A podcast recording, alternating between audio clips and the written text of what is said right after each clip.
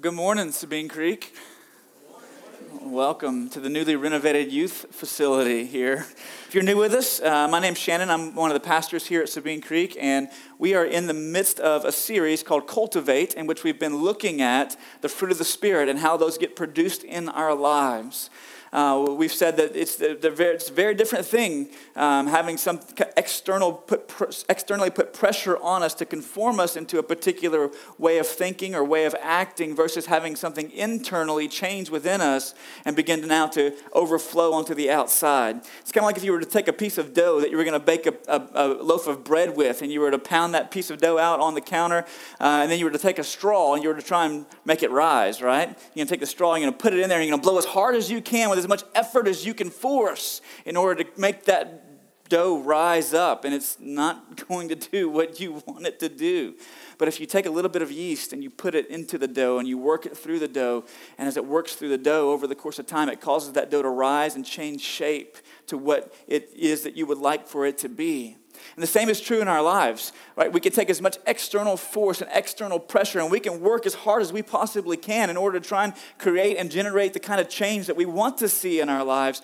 But unless there's something that changes internally within us, unless there's a new new power and a new person who is introduced into our lives, into our hearts, that kind of external change doesn't take place.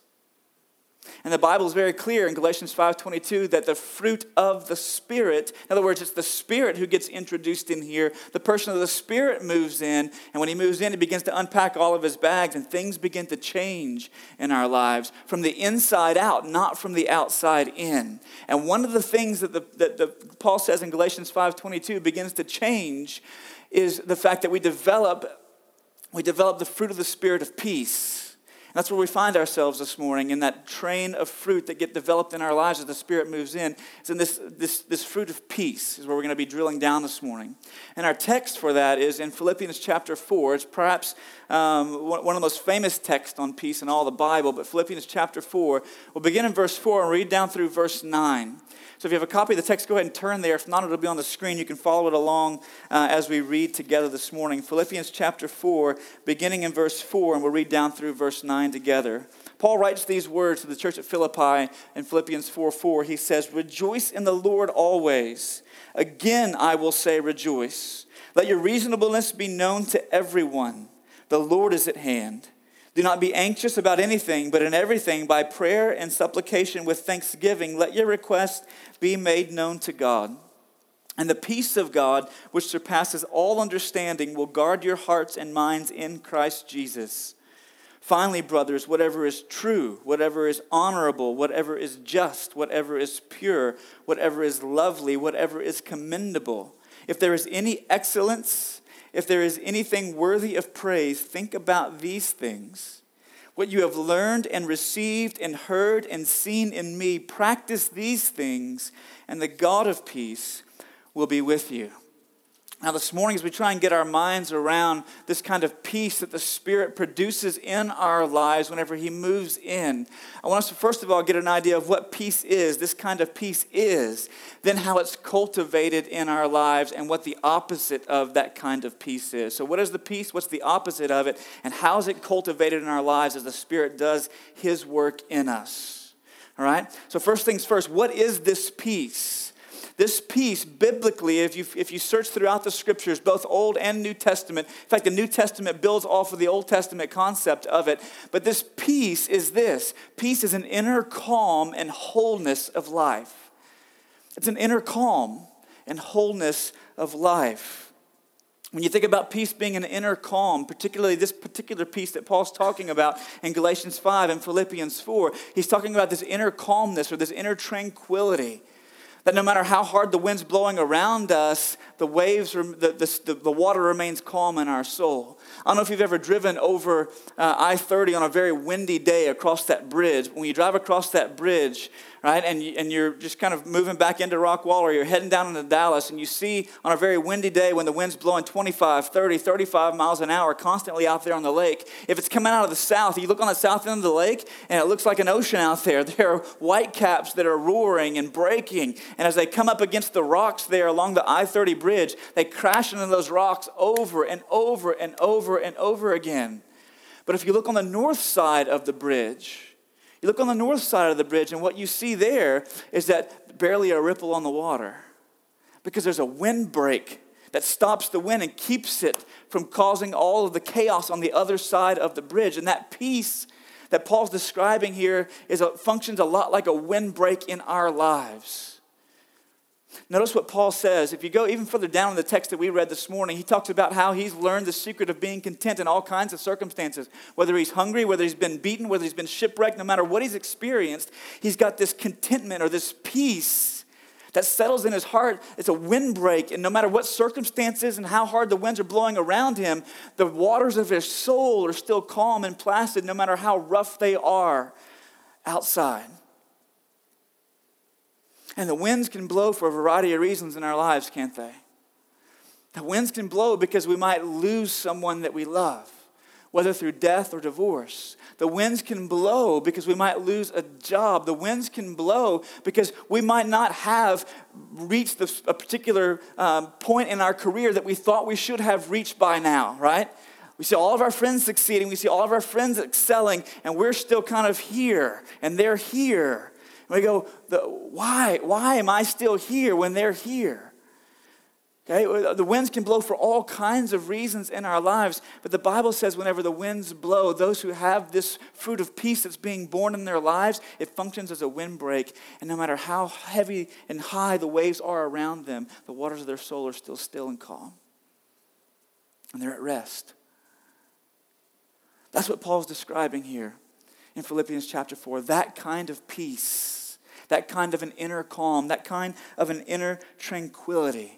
But he's also talking about a wholeness. In fact, if you go back into the Old Testament, it speaks of this kind of a wholeness of life, this kind of a completeness of life. In fact, that's what generates that kind of calm, is because when you look around you at everything that you might think that you need or that you're clamoring for, you realize you have everything that you could possibly want because internally there's a completeness and a wholeness about you based on who God is and what He's done not on who you are and what you're able to accomplish.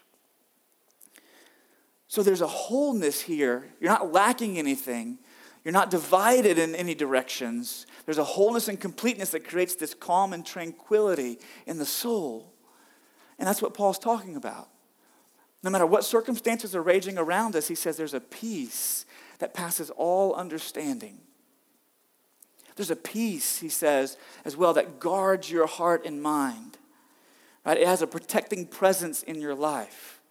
In fact, that word guard there literally was used to describe in the ancient world to describe an army that would encircle a city in order to protect that city from any invading troops. So they would encircle the city around the walls and they would stand on guard to protect from any infiltration, to protect from any invading presence. And Paul says that's what peace does for you. It's a peace that guards your heart, it guards what you're thinking, it guards what you're feeling. It guards you, that inner calm, that wholeness that about you because of what the Spirit's doing as He unpacks His bags. It guard has a protecting presence. And you go, so what? Let me tell you the so what. All right? That protecting presence and that inner calm that you experience whenever you come to faith in Christ and the Spirit begins to do His work in your life, it gives you an incredible amount of clarity. No matter how confusing everything the world is around you, it gives you an incredible amount of clarity. I've been out on the water on many occasions. I told you last week in that old beat up boat that I have, and um, particularly in the spring months whenever I'm uh, doing a little sight fishing. You know what sight fishing is? Some of you know what sight fishing is. Where you're actually roaming the shallows of the lake and you're looking for the beds where the fish are setting up camp in order to drop their eggs. And you can see the big fish sitting on those beds. And as you roam the shallows of the lake, right there if the wind is pounding hard against the banks it creates all this mud and churns up all this debris so you can't see anything underneath the water. But whenever you find an area of the lake where there's a windbreak where there's a windbreak there's a clarity there that you can see now underneath the water and you can see the beds and you can even see the fish. You can toss your bait at them a few times sometimes they bite sometimes you got to work on them for about an hour before they'll actually turn and get mad enough to hit the lure and you can catch them but that's, that's, that's what happens with peace in our lives. It creates a clarity. No matter how confusing and how cloudy things may be around us, internally, there's a clarity There's a clarity for us as we process decisions in life, as we determine choices in life, as we consider opportunities and options that are presented to us. There's a certain clarity about our decision making. There's a certain clarity about our, uh, the opportunities and options that are put before us. If there's this peace, if there's this windbreak, keeps the mud from turning up in our souls. So we may still be uncertain about what the decision is, but we have a certain calm knowing that it's going to be okay. There's a certain peace there. In fact, that's how we use the word most often, isn't it? We're trying to get a peace about a decision that we're making, trying to get a peace about an option that's been presented, a peace about a choice that we have. And no matter how cloudy the, the, all the factors are that go into that decision, there's a certain calmness and clarity in the soul. That's what Paul's describing here. There's a wholeness, there's a calm, there's a clarity that protects you and guards you and keeps you. And in fact, that inner calmness, that inner peace, it actually has outward effects in our lives. It has outward effects in our lives. This inner calmness creates what we might say is an outer stability in our relationships, in the way that we interact with people have you ever known someone who's not at peace in here? Who doesn't have that sense of tranquility and calmness in here? What happens typically is in the context of their family relationships, what happens in the context of their church relationships, happens in the context of their workplace relationships, what happens in the context of their neighborhood relationships, is they become the source and center of all kinds of drama. Right? Drama just follows them around wherever they go in all these contexts. Why? Externally, there's a lack of stability in their life because internally, there's a lack of tranquility and calmness in their soul. They keep reaching and reaching and reaching. And they become the source of all kinds of contention and all kinds of drama. I've seen it happen in churches. I've seen it happen in families. I've seen it happen in neighborhoods. I've seen it happen in office spaces. And all this drama ultimately erupts because there's not a contentment, there's not a peace, there's not a tranquility or calmness or wholeness about the person deep down in their soul. In other words, down in their soul, the waves are crashing against one another. The water's not calm in their soul. And so they become a source of drama. What Paul's describing here in this peace that the Spirit produces in our lives is an inner calmness and a wholeness that keeps everything in here calm and tranquil no matter how crazy everything gets out here. You see, the opposite of this particular peace that Paul's describing here is this. The opposite of this peace is anxiety. Is anxiety. You notice in the text in verse 6, where Paul says, Be anxious, do not be anxious about anything, right? But in everything, through prayer and petition, present your requests to God, and the peace of God will that transcends all understanding, passes all understanding, will guard your hearts and minds in Christ Jesus. Paul sets up a contrast between peace and anxiety. And I think he does so for a very particular reason because this kind of anxiety that Paul's talking about in the text here, literally the root of that word means this to be split into pieces, to be torn into pieces. The Greek word that, that is underneath our English word anxiety, it means that you get torn into pieces. So Paul says the opposite of peace, the opposite of tranquility, the opposite of that inner calm is to feel like internally you're being ripped to shreds and you're being pulled in all kinds of different directions. And Paul says there's an inner wholeness called peace, and there's an inner disturbance that feels like it's pulling you and ripping you apart at the seams called anxiety. And he sets those up at odds against each other. He says there's a peace and there's anxiety. They stand in contrast to each other. So you can either be whole in here and calm in here and tranquil in here, or you can have the waves crashing against each other and feeling like you're being pulled apart kind of like you're in, in, in, an ancient torture chamber. And they've got one arm strapped here, and one arm strapped here, and one leg strapped here, and one leg strapped here, and they're just pulling you apart at the seams, which creates that kind of anxiety. You ever been there before? I know I have. I know I have. In 2011, in April of 2011, our daughter was born. And hours, literally hours after she was born, we had specialists in the room who were examining her head and determining, trying to determine what was going on with her skull because it didn't, it wasn't shaped the way that it should have been shaped. And so they had x rays and MRIs and CAT scans and appointments with neurosurgeons and appointments with plastic surgeons and appointments with maxillofacial surgeons and all kinds of surgical teams. We went from surgeon to surgeon to surgeon and x ray to CAT scan to MRI, all examining her head because she was born with a particular birth defect that caused two of her cranial plates to be prematurely fused together. So her brain couldn't grow as it was supposed to grow. And I can remember receiving that diagnosis, and I can remember meeting with surgeon after surgeon after surgeon. And I can remember leading up to the time of her first surgery where they were going to open up her skull and they were going to take out bones and they were going to reshape her head and then screw it all back together with deck screws, okay? That's what they were, and, and a nail gun. They were going to put it all back together like we used this week, all back together in there. And I can remember leading up to that surgery trying to be kind of stoic about it. And I, I honestly, I stuffed my emotions considerably. My wife can testify uh, to that experience. And I can remember at the moment that I handed my daughter over to the anesthesiologist who was going to take her into the operating room in order to open up her head and reshape her skull. And I remember leaving leaving the surgery waiting area and walking into the bathroom. And as soon as the door shut behind me, I bawled like a baby. I wept.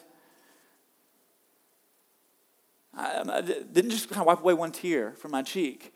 I was weeping. I was weeping. Why? Because I felt that in my soul. I felt like I was being pulled. I felt like there was something that was tearing me to pieces called anxiety. Some of you have been there. And it's the opposite to this inner calm. It's the opposite to this inner peace, this inner tranquility. Now, if you're comparing these two experiences this morning, where you probably find yourself and where I find myself is saying, sign me up for the former, okay? I want that kind of peace. I want that kind of tranquility in my life that no matter how high the waves rise around me, there's still a calmness in my soul. So, how does that get cultivated in a life? That's we want to spend the rest of our time this morning. How does that kind of peace get pressed into the soul? How is it produced in here as the Spirit does His work? I want to share with you three things, three ways this peace gets cultivated as the Spirit does His work in our lives.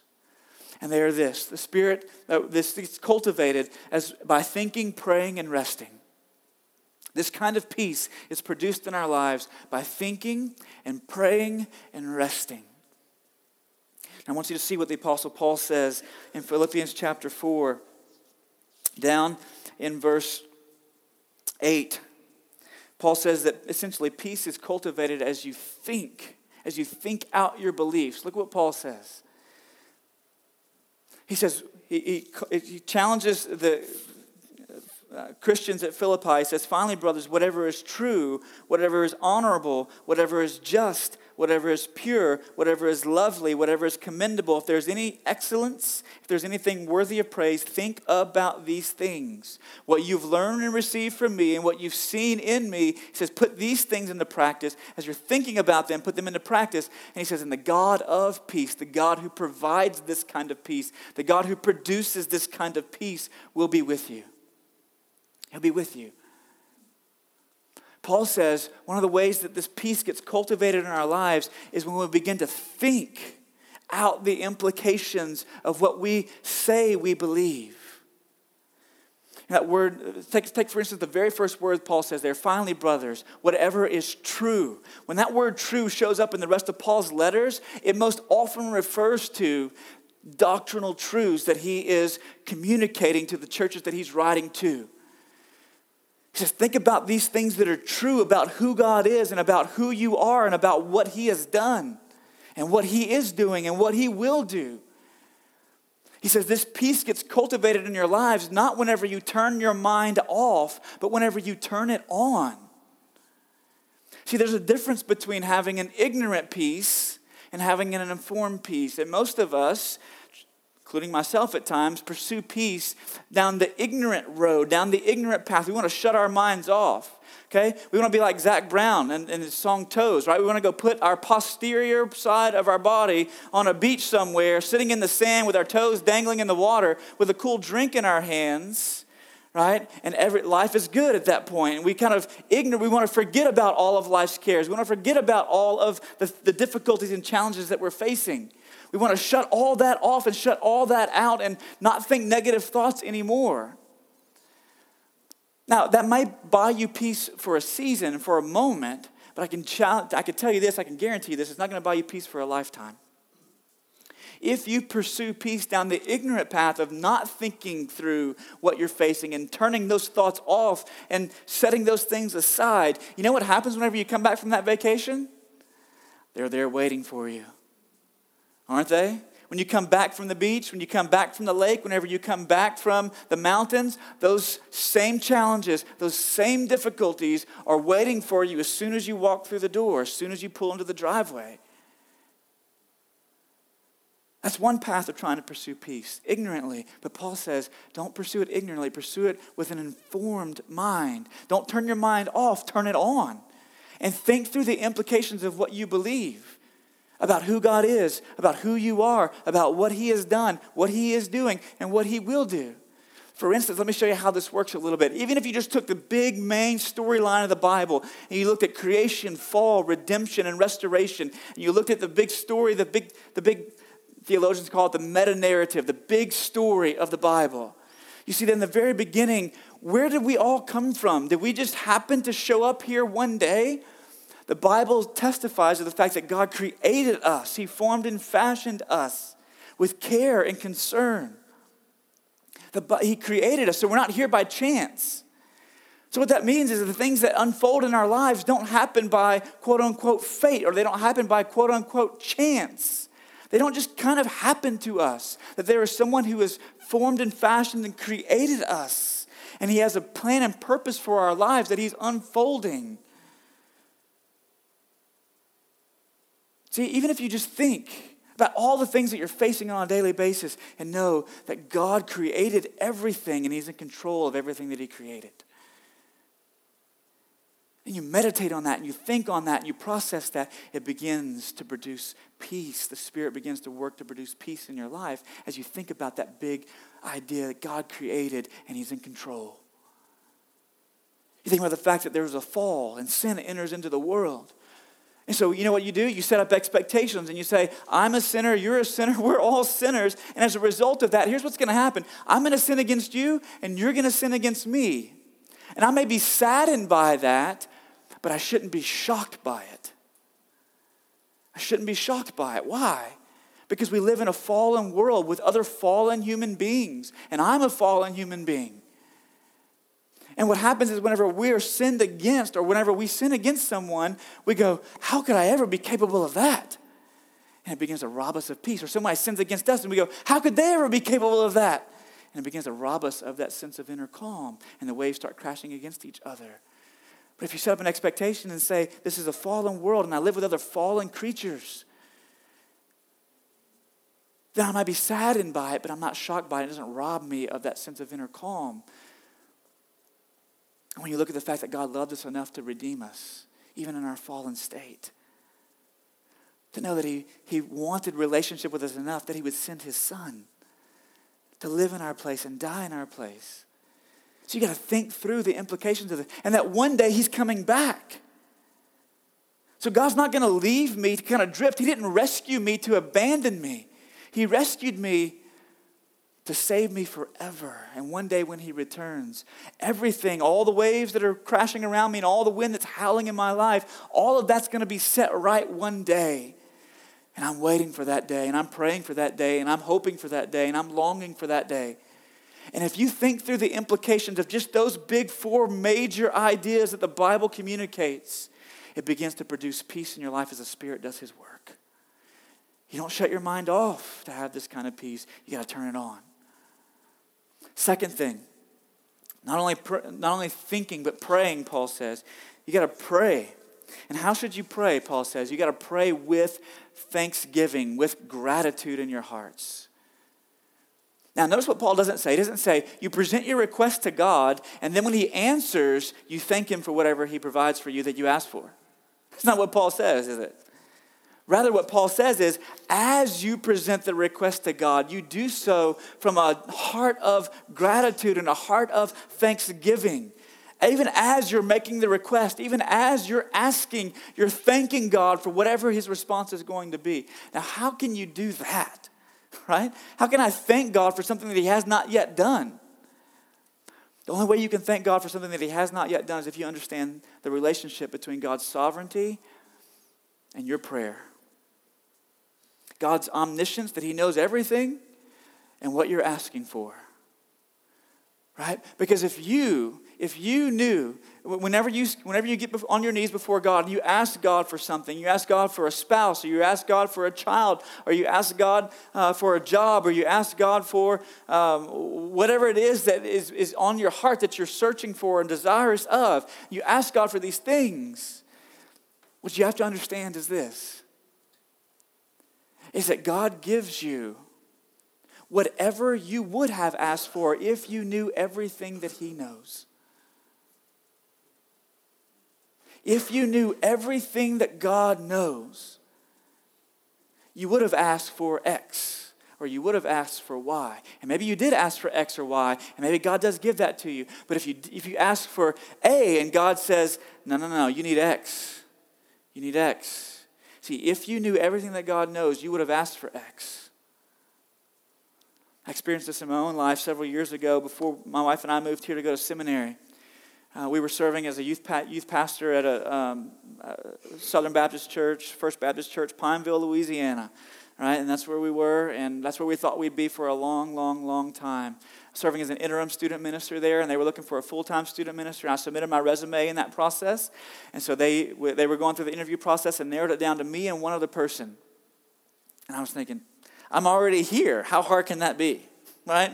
So that's what I'm thinking. And I'm diligently praying, God, would you open this opportunity? Would you open this door? Would you open this door? Would you open this door? And then one day, right before our youth evangelism conference, and I was about to take all of our students over to this conference, our pastor pulls me aside after service. He says, Hey, can my wife and I take you and your wife out to lunch? I said, Sure. And so we go out to lunch, and he sits down across the table from me, and we, we, he, he had kind of a mentoring, mentee type relationship with me. And through tears in his eyes, he said, the personnel committees decided to go a different direction. So they chose the other guy. Right?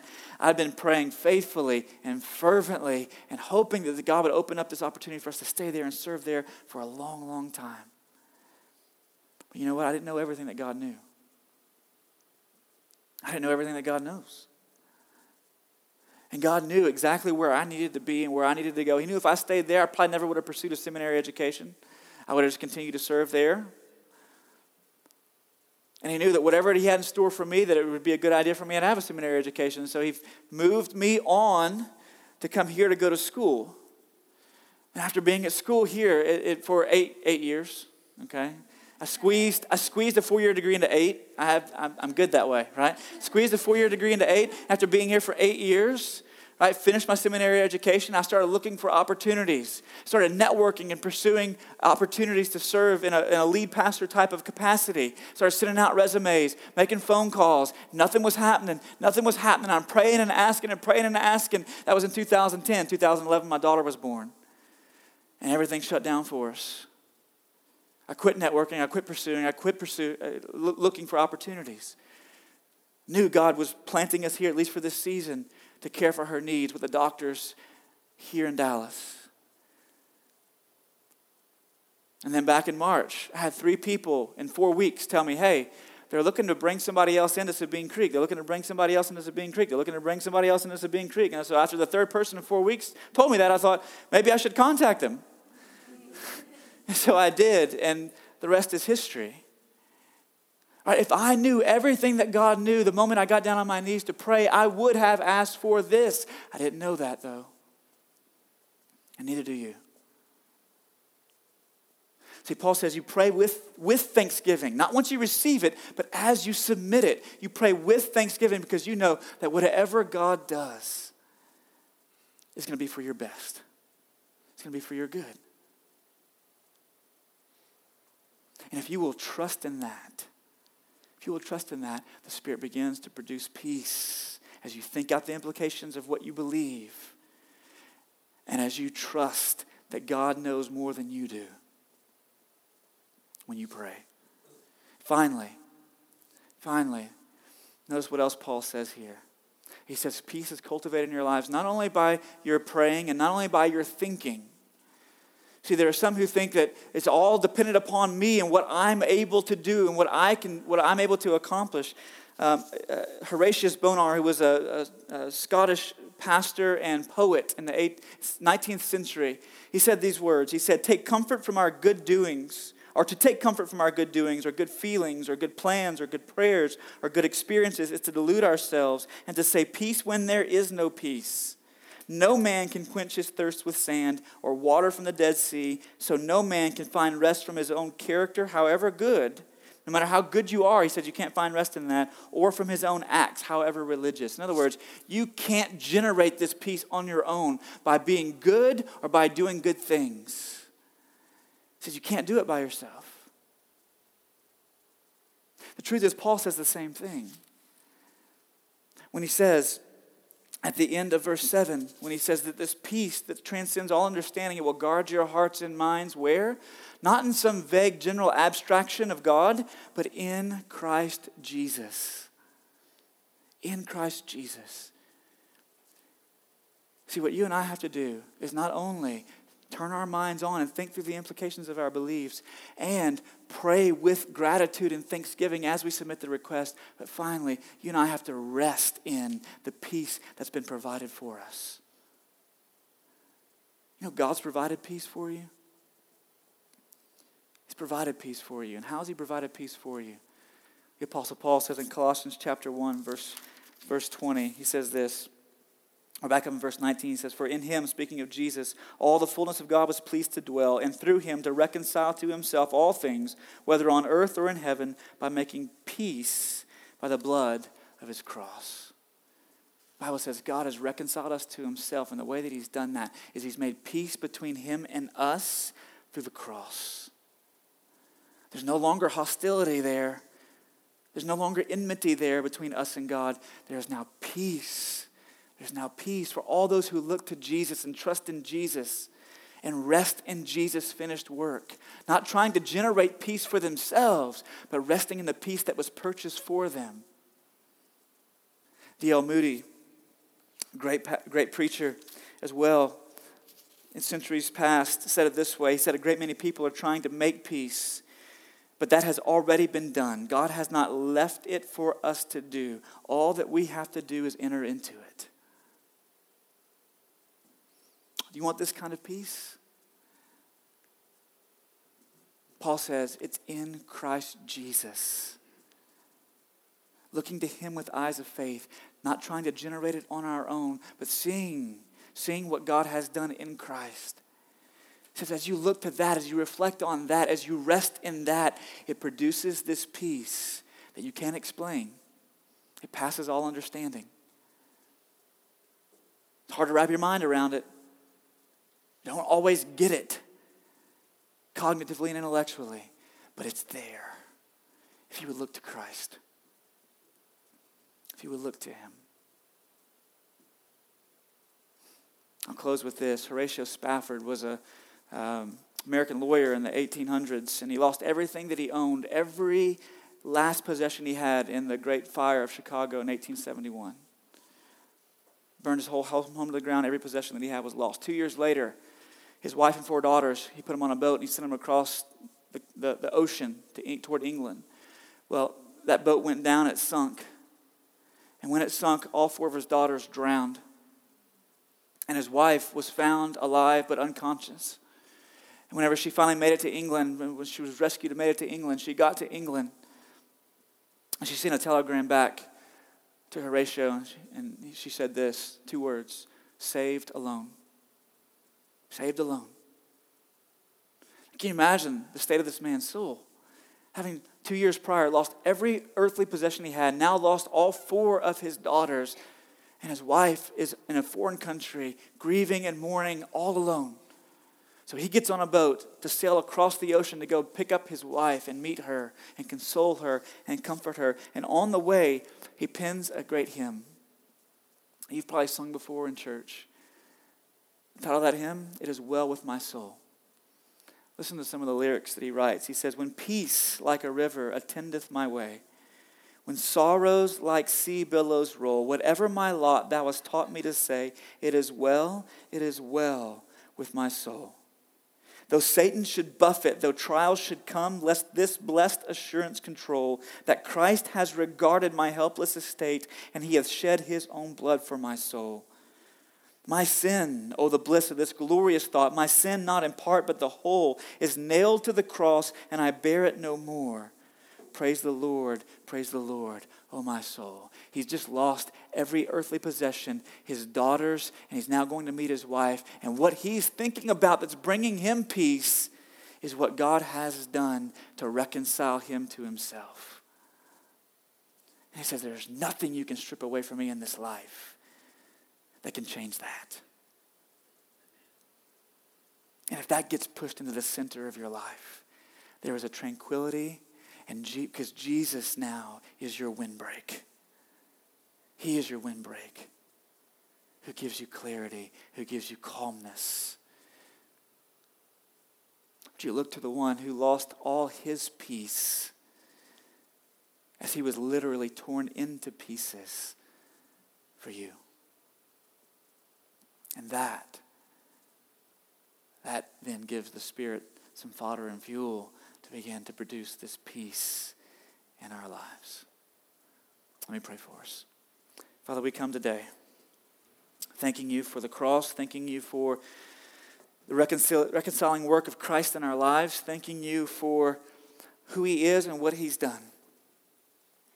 And Father, may we rest in that. I pray Father, for myself, for my family, for our church family, that we would rest in that.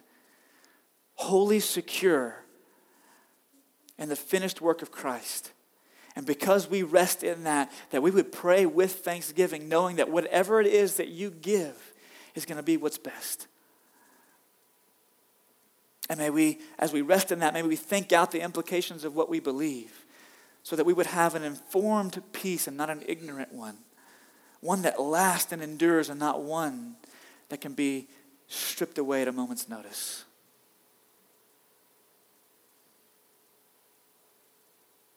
Father, would your spirit, pray that your spirit would do this work in our hearts, even as we sing together this morning. That you help us see Jesus as the windbreak for our souls that would create a wholeness in him and a calm, no matter how high the waves are strong the winds. Pray in Christ's name.